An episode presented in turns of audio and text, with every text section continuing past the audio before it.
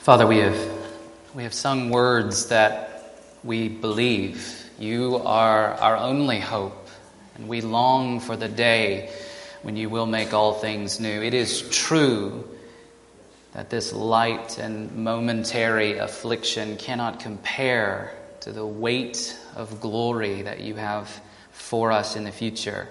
So we look with hope, we look with faith to the fulfillment of all your promises in your Son.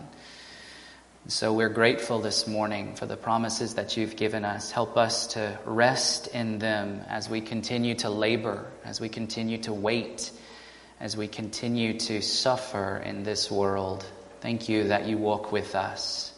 Would you give us grace this morning as we listen to your word? Open our hearts, open our ears, speak words of life to us and change us. In Jesus' name we pray. Amen.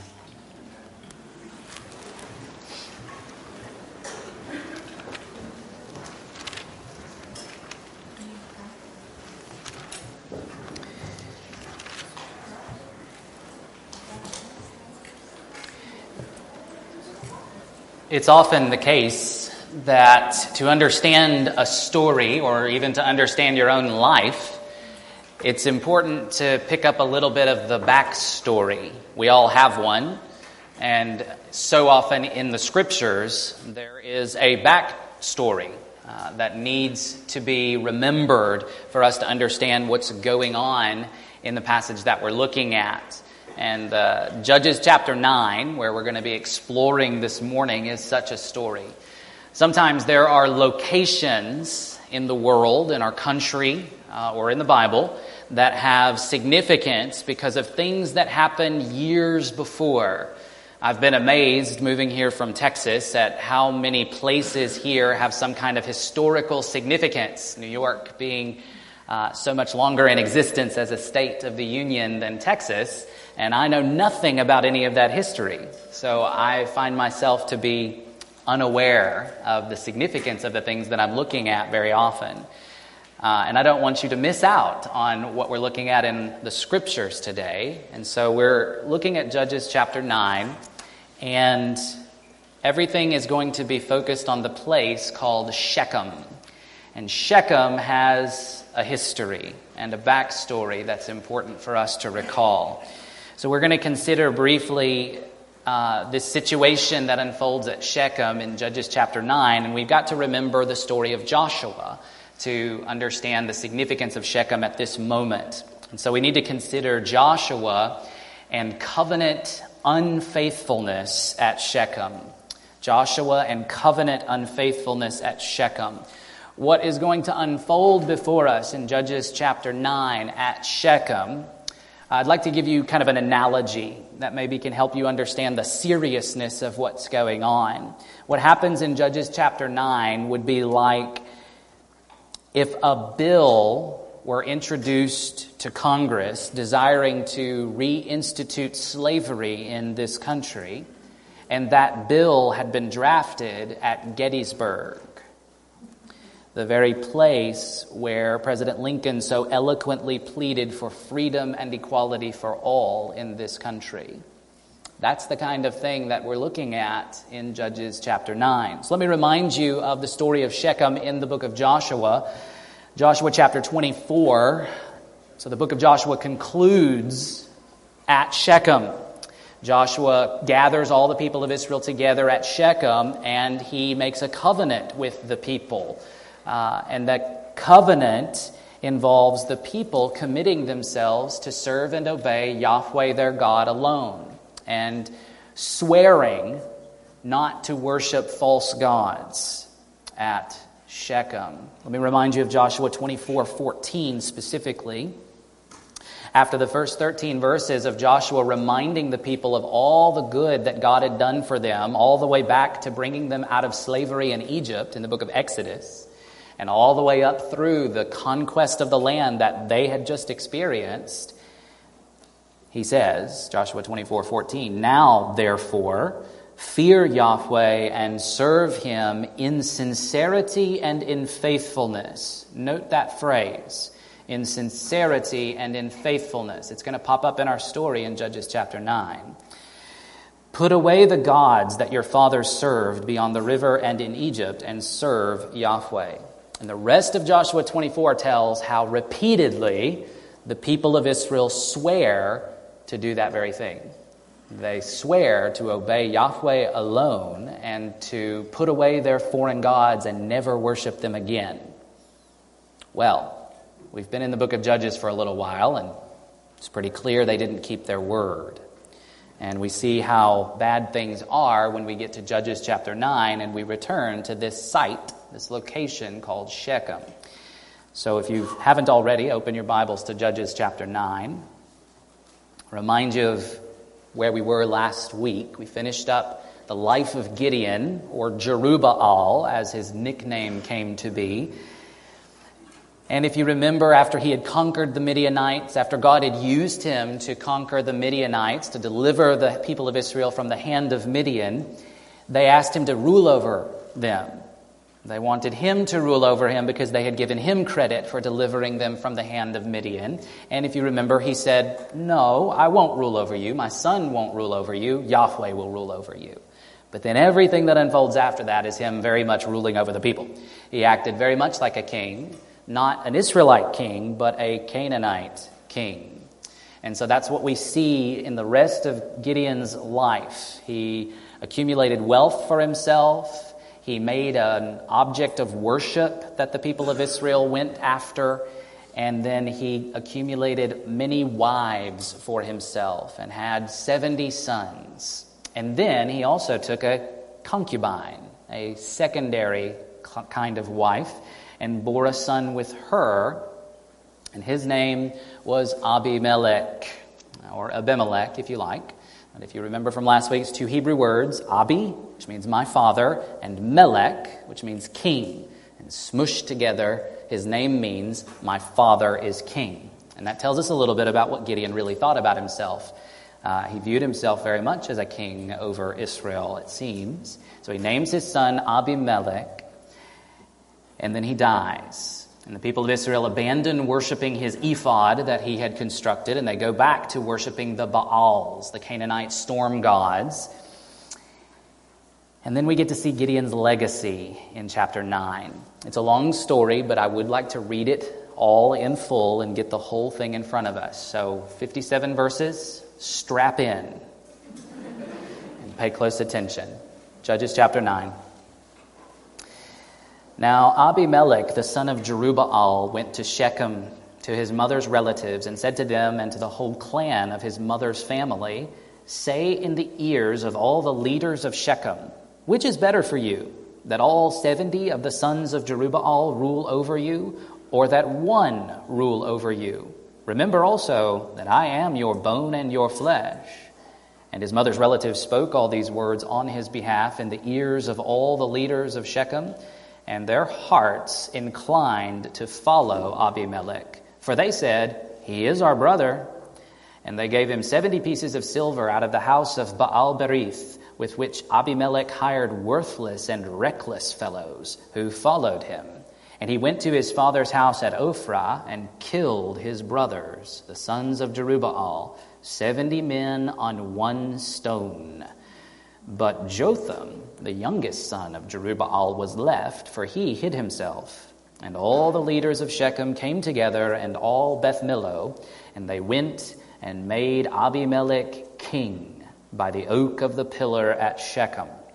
When it was told to Jotham, he went and stood on top of Mount Gerizim and cried aloud and said to them, Listen to me, you leaders of Shechem, that God may listen to you.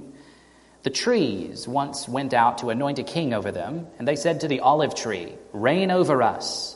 But the olive tree said to them, Shall I leave my abundance, by which gods and men are honored, and go hold sway over the trees? And the trees said to the fig tree, You come and reign over us.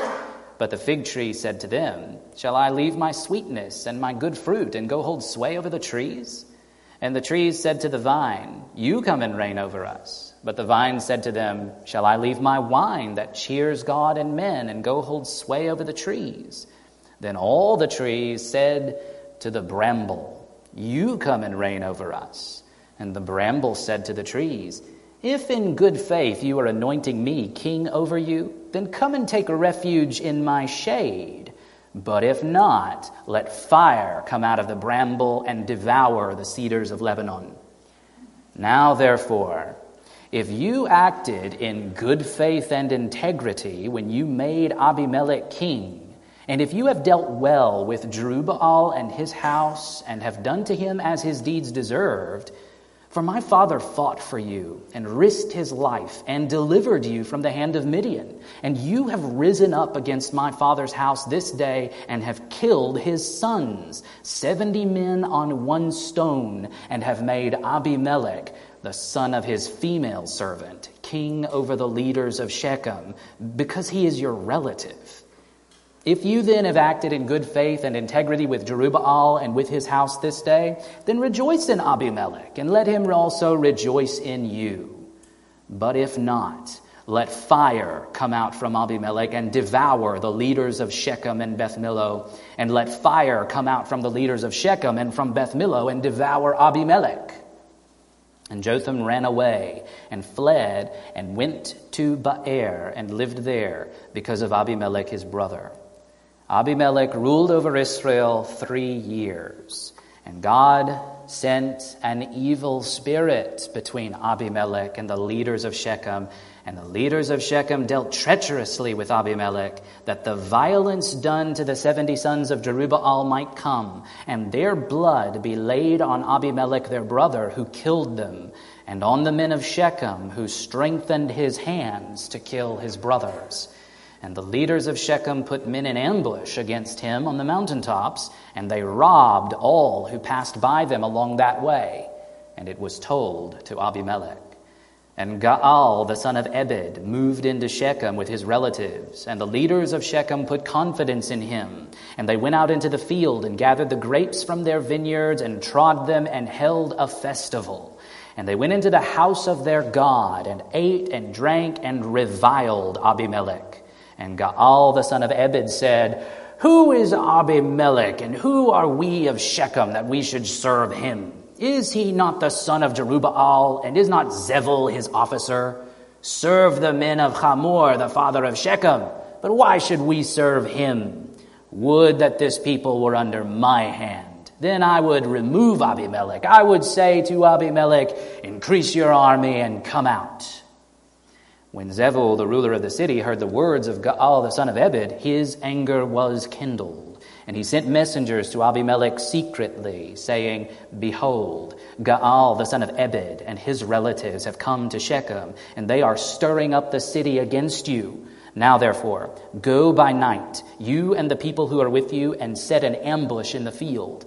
Then in the morning, as soon as the sun is up, rise early and rush upon the city. And when he and the people who are with him come out against you, you may do to them as your hand finds to do. So Abimelech and all the men who were with him rose up by night and set an ambush against Shechem in four companies.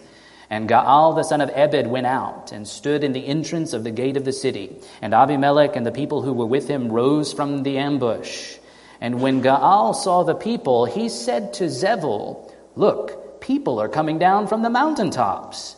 And Zebul said to him, You mistake the shadow of the mountains for men.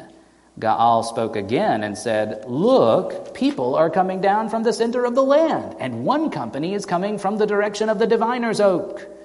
Then Zebul said to him, Where is your mouth now, you who said, Who is Abimelech that we should serve him? Are not these the people whom you despised? Go out now and fight with them. And Gaal went out at the head of the leaders of Shechem and fought with Abimelech. And Abimelech chased him, and he fled before him, and many fell wounded up to the entrance of the gate. And Abimelech lived at Arumah, and Zebul drove out Gaal and his relatives so that they could not dwell at Shechem. On the following day, the people went out into the field, and Abimelech was told. He took his people and divided them into three companies and set an ambush in the fields. And he looked and saw the people coming out of the city. So he rose against them and killed them. Abimelech and the company that was with him rushed forward and stood at the entrance of the gate of the city, while the two companies rushed upon all who were in the field and killed them. And Abimelech fought against the city all that day. He captured the city and killed the people who were in it, and he razed the city and sowed it with salt. When all the leaders of the tower of Shechem heard of it, they entered the stronghold of the house of El Berith. Abimelech was told that all the leaders of the tower of Shechem were gathered together, and Abimelech went up to Mount Zalmon, he and all the people who were with him. And Abimelech took an axe in his hand and cut down a bundle of brushwood and took it up and laid it on his shoulder.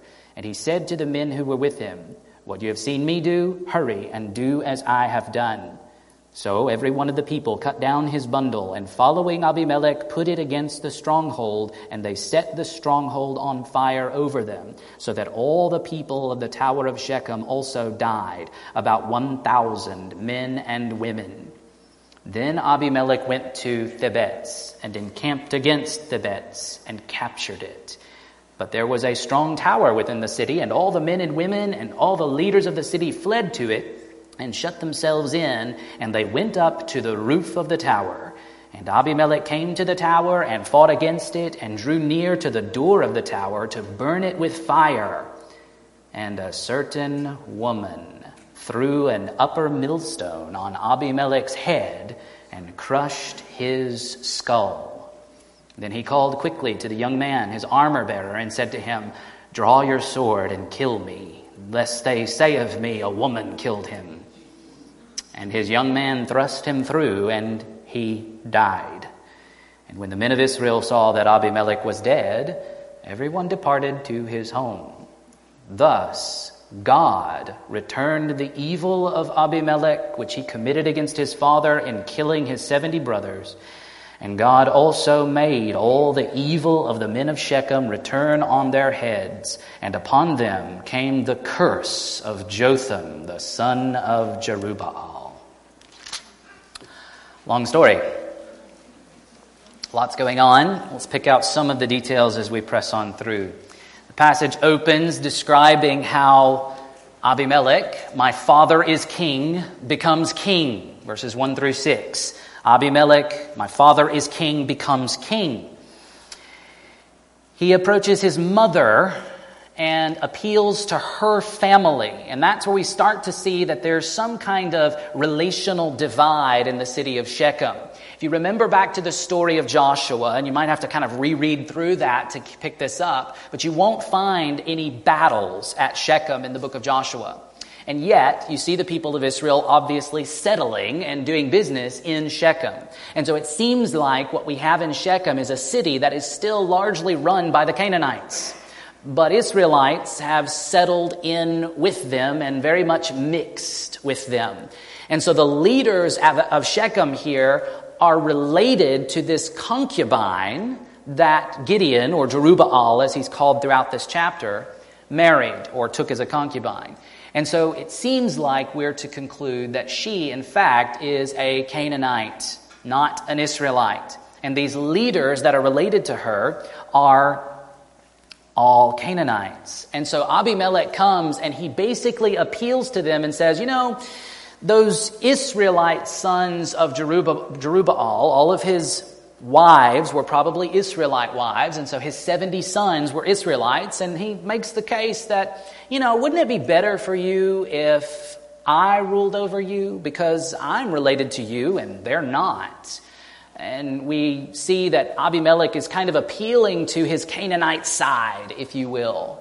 And he's basically saying, you know, I'm really qualified to rule over you people because I'm related to you. This might be the very origin of nepotism, I don't know. But it's definitely a strange case when you think about it. He doesn't appeal to his character qualities, he doesn't appeal to his experience or any kind of other qualifications. He simply says, I'm your relative.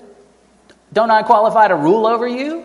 And they say, Yeah, you do. You look like a good candidate to me. And so they make him ruler over, him, over them.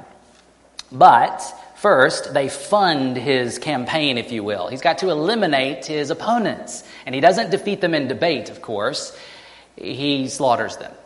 He takes money from the temple, the pagan temple of Baal Berith, which is the god that we were told at the end of chapter 8 that the people of Israel had been worshiping. And so, whether the people are Canaanites or Israelites in Shechem, they are all worshiping this Canaanite god called Baal Berith. And so, from his temple, from his temple treasury, we get the money that funds Abimelech's campaign, where he hires a bunch of people reckless fellows, worthless fellows, the narrator calls them, who will go help him slaughter the 70 sons of Jerubbaal. And he says in verse uh, 5 that he kills them all on one stone.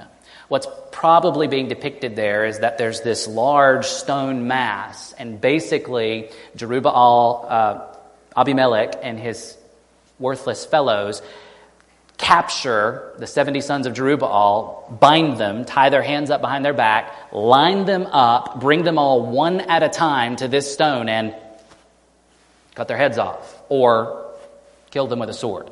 It's probably what's going on. And so they're all slain on this one stone. That becomes significant later in the story. So he kills all of them but one. Jotham escapes. Jotham is the youngest. And like Abimelech, his name has significance. The meaning of Jotham's name has significance. Jotham is a Hebrew name that means Yahweh has perfect integrity. Some of your study Bible notes or commentaries might say something like his name means Yahweh is perfect. And the implication is in the, the idea of integrity is very much at play here. Yahweh has complete, perfect integrity. And that's going to show up in this passage in the form of God's justice. So that the message of this story comes out, and it's very much not about this Canaanite mess that's going on. The story is actually about God and His justice so that we see in this story the perfect integrity of God's justice. And Jotham's name even hints at that significance in this story. And so what we see is Jotham hides himself. He escapes. He's not caught and killed. And then in verses 7 to 15, after Abimelech has been crowned king over the leaders of Shechem, and we'll come back to talk about that in just a bit, but he's made king, and then the word gets out, and Jotham hears about it in his hiding place. And so he comes back to Shechem, and he offers a prophetic parable. Jotham gives a prophetic parable. Now, I'm referring to this as a parable, and basically, you're probably familiar with parables primarily from Jesus' teaching. But Jesus didn't invent the parable, he just used it with perfect excellence. Um, and quite often. But this, in fact, is the first parable in the Bible. There are several in the Old Testament, but here's your you Bible trivia buffs. The first parable in Scripture is right here in Judges chapter 9. Now, many folks will refer to this as a fable. And I take a fable to be a subset of a parable. So, what's a parable? A parable is basically a figure of speech that makes a comparison. It basically speaks of certain things in symbolism that have a significance in reality that we're talking about. And so it's a kind of comparison. Sometimes that can be a single statement where certain features of the statement have symbolic significance to reality, and other times, like this case, it's a long story. And you know this from Jesus' parables. Long story where certain characters and certain features of the story have spiritual, symbolic significance in the real world. And so that comparison is made to help us. A fable is like that, but it specifically features animals or plant life who are being personified to symbolize certain people in real history. And so that's what Jotham has given us here a prophetic parable. The parable's got two real simple points, I think, that we draw out. When you read a parable that's a story, you kind of have to pay attention and think, okay, what's the real focus of the story and what's just uh, window dressing? Just kind of a feature of the story that remains in the background. And the interpretation of the parable is what gives you that key. And so we see this parable that features these trees, where all the trees come and they want to make somebody king over themselves. The first situation sees them picking on three specific kinds of trees the olive tree, the fig tree, and the vine. And they ask them to rule over them. And I think what Jotham is getting at here with this picture is the desire among the people for a king and what it's based on. And so the first thing that this parable teaches us in that cluster of the first three kinds of trees is that he's talking about the men of Shechem. So the parable says something about the men of Shechem. What does it speak to? It conveys that they have the wrong criteria for kingship in mind. Why do they appeal to the olive tree, the fig tree, and the vine, first of all, to become king over them? Because they're looking at the good product that each of the trees produces or the vine produces. They're, they're seeing the olive tree producing olive oil or olives that can be used for olive oil. And that seems like a good product, a good thing that the tree makes. And then when the tree refuses to be king over them, they go to the fig tree, which produces a nice fig that's kind of a dessert fruit, a sweet thing that can be produced. And they think, oh, that would make a good king. Or then they go to the vine, which obviously produces wine, which everybody loves to enjoy. And they say, you'd make a good king. And the point, I think, is the same thing that we see later in the larger, broader people of Israel when they're looking for a king and they want to make Saul their king. They're entirely focused on external criteria. And it seems that this little group of Shechemites have the same problem. When they want a king, they're looking for externals only. And so the people have the wrong criteria of kingship, and that will carry on forward into the days of Samuel and Saul. And so that's the first thing the parable tells us. The men of Shechem have the wrong criteria for kingship. But the parable's really focused on the bramble. And the bramble, of course, symbolizes Abimelech. And what it tells us about Abimelech is that he has the wrong character for kingship. He's all wrong for the job, and yet he gets the job. Notice the way that he answers them in verse 15 in the parable. The bramble said to the trees, If in good faith you are anointing me king over you, if you really want me to be king over you, if you're really asking me to be king over you, then get down here and take refuge in my shade. Now, if you could put that picture up, Brooke, let you see an artist's rendering of what this might look like. Just to get your imagination working here, imagine these tall cedar trees talking to a little bitty, teeny tiny bramble. And, there's, and he says, Get down under my shade. Think about what a cedar tree would have to do to get down there have to bend all the way over, flatten out, and ultimately break, snap into twigs to get down there. But then notice too, is that thing going to provide any shade? Really? I mean, this particular artist's rendering shows that it's got these little bitty teeny tiny leaves. But most of these brambles, these kind of thorn bushes, don't even have any leaves. They're kind of winding vines that have thorns, but all these gaps. The sun's just going to go straight through that. So th- this thing doesn't have any shade to really offer them. And yet, he says, if you really want me to be king, then get down here. So, for the people to make him king, they really are going to have to abase themselves. They're going to have to put themselves down to the lowest point. And ultimately, they're going to put themselves in harm's way. They're going to destroy themselves. Think about, too, if they actually did it. If they ended up crawling underneath that bramble somehow, they're going to get pricked. That's what a bramble does. It's got thorns all through it. So if you get close enough to it, you're probably going to get hurt. And that's exactly what unfolds. So that's the prophetic picture, the parabolic image. Let's see what Jotham's interpretation tells us about the significance of it specifically, verses 16 to 21. Notice, notice the way he begins his interpretation in verse 16. He's addressing the people, the leaders of Shechem. Now, therefore, if you acted in good faith and integrity, that is the same Hebrew phrase that we saw in Joshua 24 14. Good faith and integrity, or truth and sincerity, or faithfulness and integrity. That word integrity is the word that pops up in Jotham's name. And so there's all of these ties coming together here. But the good faith, the faithfulness, and the integrity that Jotham is commenting on is faithfulness, integrity with respect to Gideon and his family. And so he poses the question when you made Abimelech king, were you doing the right thing? were you doing the thing that would honor the man that God used to deliver you from the Midianites and his family? Except that Jotham doesn't really put it that way.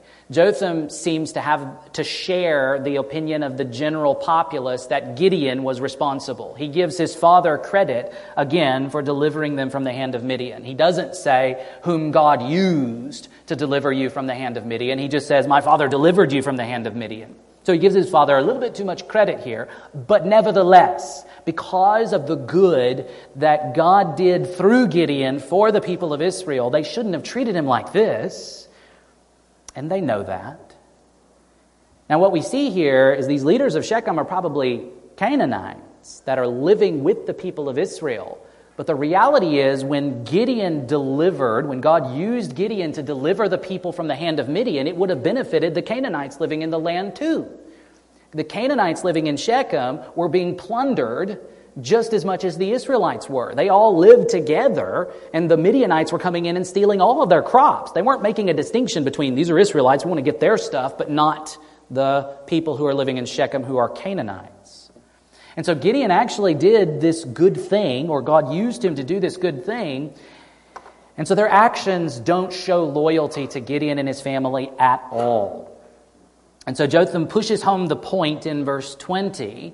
And so he's kind of acknowledging that you know you didn't do the right thing. You know this doesn't bring honor to Gideon and his family. You killed his family. Obviously, that's not a good thing. And so he presses the point of the parable home in verse 20. But if not, if you didn't deal well with Gideon and his family, let fire come out from Abimelech and devour the leaders of Shechem and Beth Millo, and let fire come out from the leaders of Shechem and from Beth Millo and devour Abimelech. So he basically says, I hope y'all kill each other because of this. That's essentially what he's saying. And at the end of the story, we learn that this is truly a curse from Jotham. It's a prophetic curse from Jotham. He curses them and essentially says, I hope you kill each other. And that is what unfolds. So the rest of the passage, verses 22 to 49 particularly, unfolds the fulfillment of this prophetic parable. So we first see the we first see the first part of the fulfillment in verses 22 to 49 where we see the fire coming out from the bramble. The fire coming out from the bramble. I'll just summarize some of the pieces of the story. But we need to talk about verses 22 and 23 a little bit to get clear on some things. First of all, verse 22, the writer, the narrator says Abimelech ruled over Israel three years. There's a couple of things to think about here. One, what does he mean by ruled over? The narrator can't quite bring himself to use the language of kingship here. The narrator doesn't use the normal verb that would mean to reign over or to sit on the throne over them. He uses a lesser word that could mean like govern or oversee. He uses a kind of a weaker term to communicate what he thinks about Abimelech. And ultimately, we're getting the divine perspective on what Abimelech is doing. He's not a proper king in any sense of the word, uh, regardless of what the people of Shechem think. But then the narrator says he ruled over Israel for three years. And that should be a little bit surprising to us. Because up to this point, it seems like this is a very localized reality that the leaders of Shechem, this one city, have made him ruler over them. So why does he say he ruled over Israel? And there's several ways to think about this and to try to understand. It could be the case that over the course of these three years, that Abimelech kind of expanded his influence and ultimately did carry some authority over the whole nation. Or it seems more likely to me that when we see the word Israel in the Bible, Oftentimes, the context makes it very clear that the narrator is referring to a limited group of people, a smaller group than the whole nation. Even the phrase all Israel is used in that limited way many times, and context makes that really clear. And this may be one of those occasions.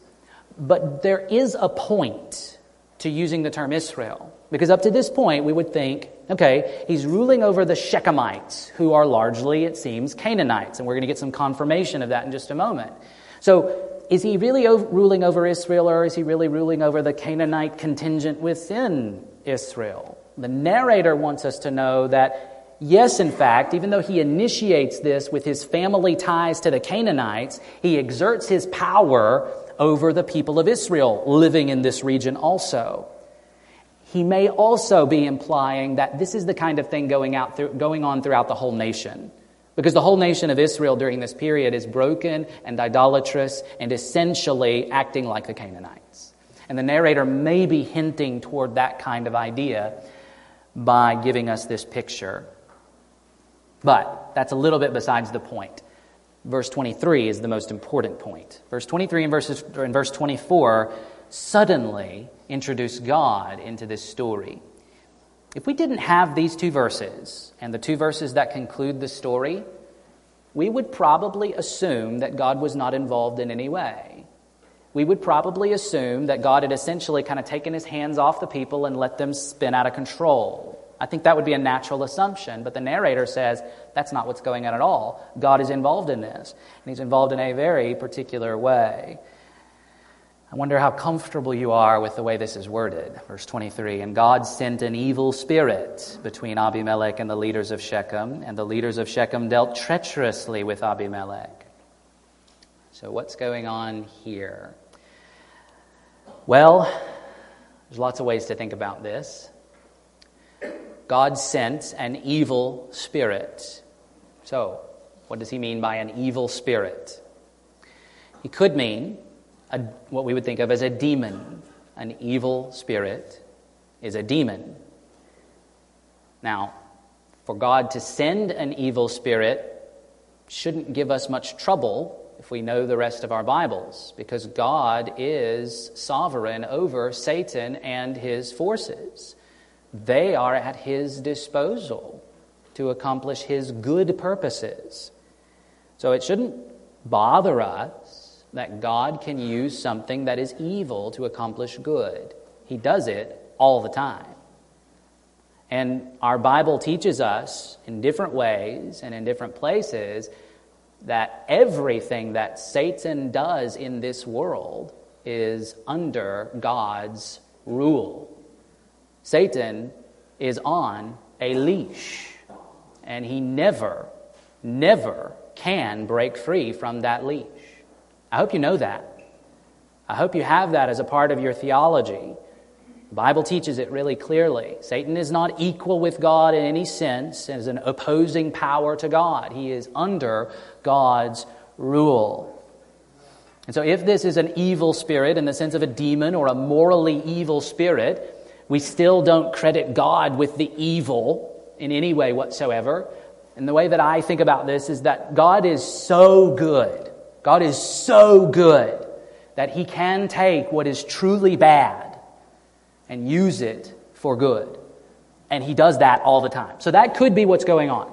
But there's another couple of ways to think about it. One way is to think that this is not, we shouldn't think of the word evil in the moral sense. The Hebrew word that's used here often means what we would say bad, like when something bad happens in the world. Uh, without any moral implications. It's a bad thing when my car breaks down. There's not any moral evil to that. Well, the Hebrew would use the same word. Um, and so it could be that this is a spirit, as in an angel, an angelic being, that is used to do some harm. So we could translate it a harmful spirit, a spirit that brings harm. Now, I hope that's not problematic for you because if you read through your Bible, you will remember that God sent angels to kill people at times. I remember a story where God sent an, uh, one angel to kill 120,000 armed men. God uses angels to execute his judgment in history repeatedly. I hope you're okay with that. I hope that's a part of your angelology, that you recognize angels are not these nice, cuddly creatures. They are soldiers, and they do God's bidding, which includes bringing wrath and judgment against the wicked. So that very well could be what's going on here. The, the result of God sending this spirit is that the people of Shechem turn on Abimelech. They turn against him. Why do they do that? Because God sent an angelic being, a demonic force, to influence them. Or yet one more way. I'll give you a third one just for kicks and grins. The word spirit doesn't have to refer to a personal entity, right? We use it all the time. We can say somebody's got a bad spirit and we mean they have a bad attitude. The Hebrew uses the term that way too sometimes. So it could be that what we have here is God sent an evil attitude between the two of them. That is to say, that God caused the Shechemites to turn against Abimelech. He caused them to sour in their faith in him. He caused them to suddenly change their minds about whether he was worth following or not. God did that. God gets credit for that. I leave it to you to decide what you think about that. Either way, the Bible teaches all of those things at different times. God is, the ultimate point is that God is doing this. That's the big point of this story, is that God is responsible for this change. God is the one who brings it about in order to bring judgment against Abimelech and against the Shechemites for this particular sin. And so the punishment fits the crime in this particular case. And so the narrator steps in to tell us that. And I would submit to you that if we didn't have these verses, we would not know that. We would not assume that. We would not believe that. We would simply, or, or put yourself in, those, in their sandals. If you were actually watching it unfold and you saw how the Shechemite leaders for three years had been following Abimelech's rules, submitting to him, doing what he wanted them to do, paying tribute to him, and then suddenly they just changed their minds and suddenly said, We don't like him anymore. We don't want to follow him anymore. That happens all the time in the world, right? The people who are under a ruler get tired of his rule after a few years and they want to kick him out of office. It happens all the time. And if we didn't know, if we didn't have some theological statements behind that, we would just assume that they just changed their mind. People are flippant. They do it all the time. We would not necessarily conclude that God did something there.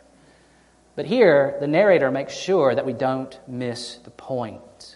And the lesson for us will be in that very reality that God is bringing judgment on the wicked in the unfolding of history. We'll come back to, our, to that point at the end of our time.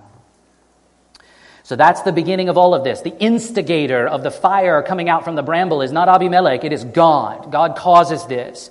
So he causes this conflict to come, and he introduces this new figure, Gaal comes into this story, moves into Shechem, and notice that he appeals to the leaders of Shechem on the same exact logic that Abimelech did. He comes in and he says, I'm your relative. I deserve to rule over you. But he's got a better pedigree than Abimelech does. Abimelech is a half breed, so to speak. He's half Shechemite, half Canaanite, and half Israelite.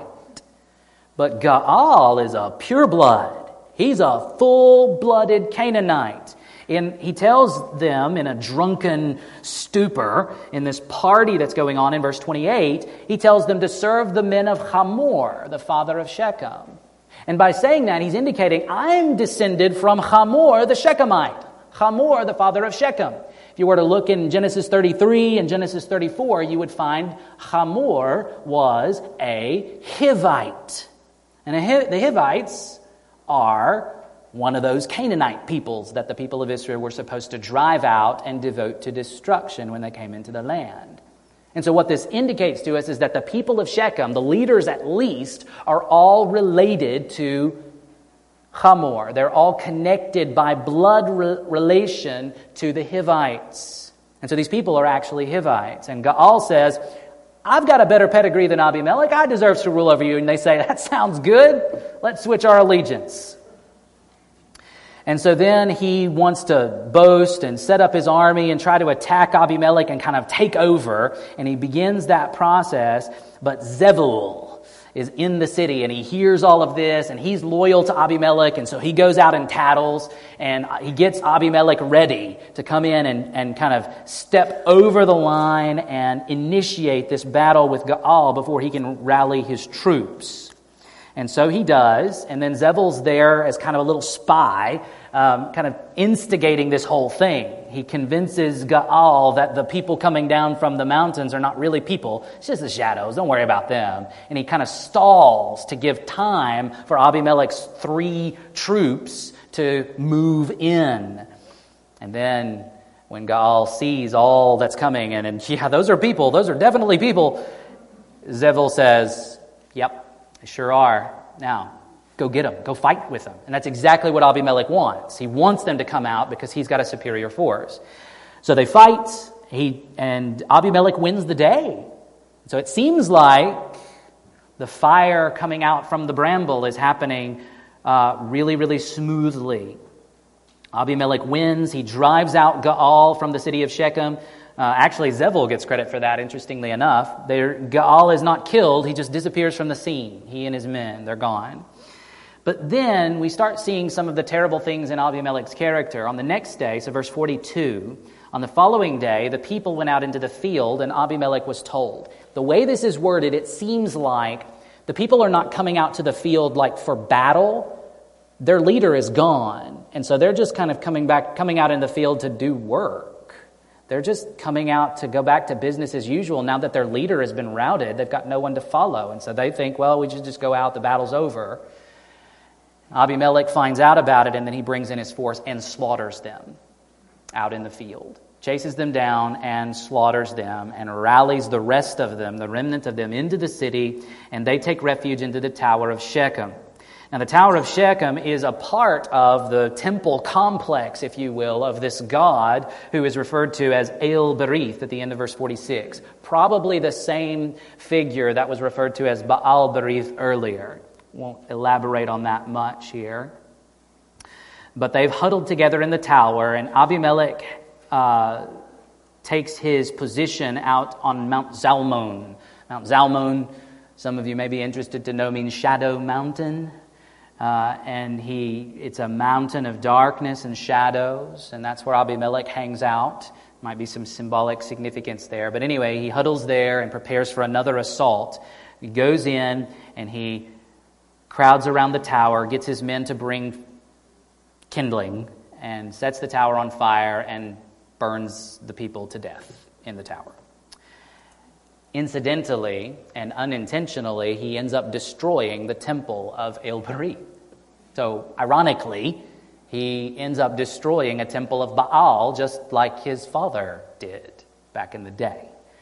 Uh, but he also slaughters 1,000 men and women who were huddled in there together. So it is that fire has come out from the bramble well, Jotham's parable didn't end there, or the interpretation of the parable at least didn't end there. He also said fire would come out from the leaders of Shechem. And so there's fire also for the bramble. And if you think about the imagery of the parable, if the bramble, which is a, a, thorn bush that's really dry and has a tendency out in the desert or the wilderness in the Middle East to spontaneously combust when it gets too hot, if it's near a forest, it could catch the forest on fire, but if it catches the forest on fire, then it too will be burned up. And that's probably where Jotham's interpretation is going here.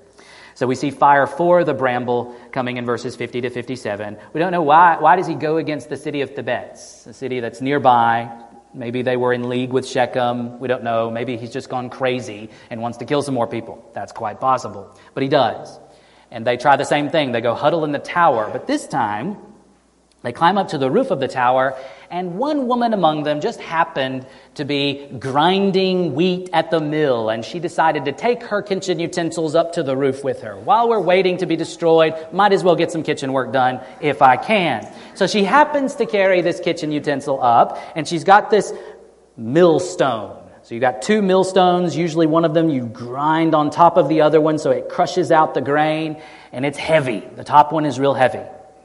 So Abimelech decides, well, they're in the tower. I'll just try the same thing again. And so he goes up to the tower, brings wood, starts, begins to try to start the fire. And this woman kind of looks over, sees what he's doing, and she's like, huh, this is heavy.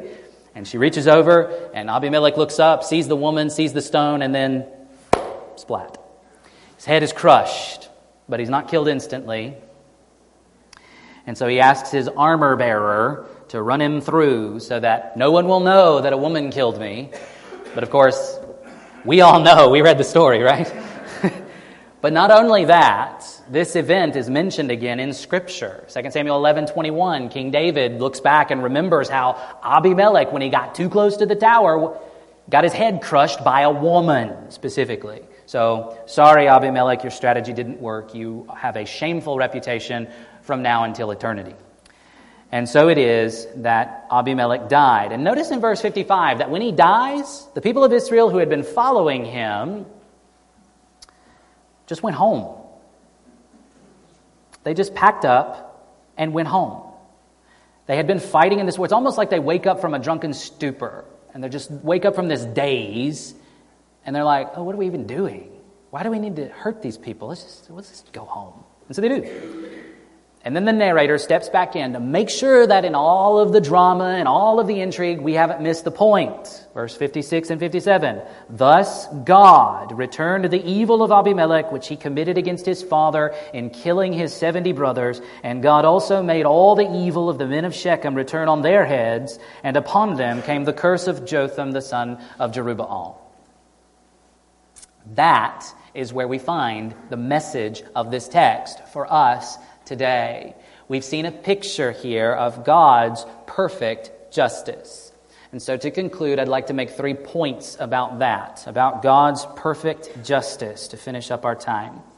First of all, and what we're seeing in this passage, God executes limited judgment during this age. God executes limited judgment during this age. Romans 1:18 teaches us this. Romans 1:18 Paul says for the wrath of God is revealed from heaven against all unrighteousness of men who by their unrighteousness suppress the truth. Now the English Standard Version and most of our Bible translations don't bring out the force of the present tense here in the verb revealed. Some do, but Paul is saying the wrath of God is being revealed from heaven against all ungodliness. That is to say, God is pouring out his wrath all the time in this world. We see an example of it in this story. But Paul wants us to know in Romans 1 that that is what is going on throughout history. God is always pouring out his wrath in the events that unfold in history. Psalm 711 gives us a picture of God that I don't think we talk about very much. Psalm 7:11 God is a righteous judge and a God who feels indignation every day. Is that an aspect of the way that you think about God? The God that you worship, the God that you love, and the God that loves you? Do you have a place in your thinking about Him that recognizes that He is angry every day? And He reveals that anger, He pours it out, He expresses it in the events of history. Now, having said that, it's important for us to recognize that as we live and breathe, and as we watch the events of our own lives and the lives of the people around our world in history, it is impossible for us to discern certainly when or how this is happening. Some people, some preachers and teachers and writers, are very quick to point to a tsunami or a tornado that destroys a village and kills many people as an evidence of God's judgment against those people for a specific sin in their community. We have no authority to say things like that. We have no authority to express that kind of confidence to say that this event is God's judgment against these people for this sin. We have no way to discern that with any authority or any clarity. So we need to be very hesitant about that kind of thing. Timothy Keller says, We know it is happening, that God is pouring out his judgment in history. We know it is happening, but we can never point to any one event and say, God is judging you for this particular sin you have committed. We need to be very cautious about drawing those kinds of conclusions. Sometimes God's judgment in history takes the form of fire and brimstone from the sky. Think of Sodom and Gomorrah. Sometimes God's judgment in history takes the form of one nation's military invading and conquering another nation. Think of Assyria and the northern kingdom Israel, or Babylon versus the southern kingdom Judah, or Persia versus Babylon. And sometimes God's judgment in history takes the form of people choosing for themselves a violent idiot to rule over them who leads them into civil war before having his head bashed in by an anonymous woman's kitchen utensil. If we were watching these events unfold without the benefit of prophetic, spirit inspired, authoritative interpretation of the events, we would not naturally assume or we could not absolutely conclude with certainty that God was bringing judgment in these events. The only reason we know for sure that's what's happening is because the inspired narrator of Scripture has told us so. He has the authority. You and I do not have that kind of authority. So we need to be careful about our pronouncements in this case. So that's the first thing that we can learn from this passage. We see God's judgment unfolding in history, but it is limited. It's always tempered by God's mercy. You see, this, this event in Judges 9 was God executing judgment on Abimelech and the men of Shechem for specific sins. God brought judgment against Abimelech for killing his 70 brothers. And God brought judgment against the men of Shechem for supporting him and encouraging him in killing his 70 brothers. God was not bringing judgment on them for all of their sins that they had ever committed. That is still to come for these men. They will face judgment. And so the second point we can make this morning about God's perfect justice is God's God promises to execute complete final judgment on the last day. This too is part of the gospel that we preach, the gospel we must believe. Romans chapter 2, verses 15 and 16. All of these points are drawn from Romans. It might be because I'm in Romans and ABF but there's good connections here. Romans 2 15 and 16, Paul says, They, that is, Gentiles who don't have a law or a written revelation of what is sinful and what is not sinful, they show that the work of the law is written on their hearts, while their conscience also bears witness, and their conflicting thoughts accuse or even excuse them on that day when, according to my gospel, God judges the secrets of men by Christ Jesus. Is that a part of the good news that you preach? Is that a part of the good news that you share with your neighbor? Is that a part of the good news that you believe? Do you see it as good news that God will execute final judgment on the last day? That He will make all things right? That He will be perfect in His judgment? And he will judge sin perfectly, not too extremely or too harshly, and not too little. Everyone will receive exactly, meticulously, calculatedly what they deserve for what they have done. Is that good news to you?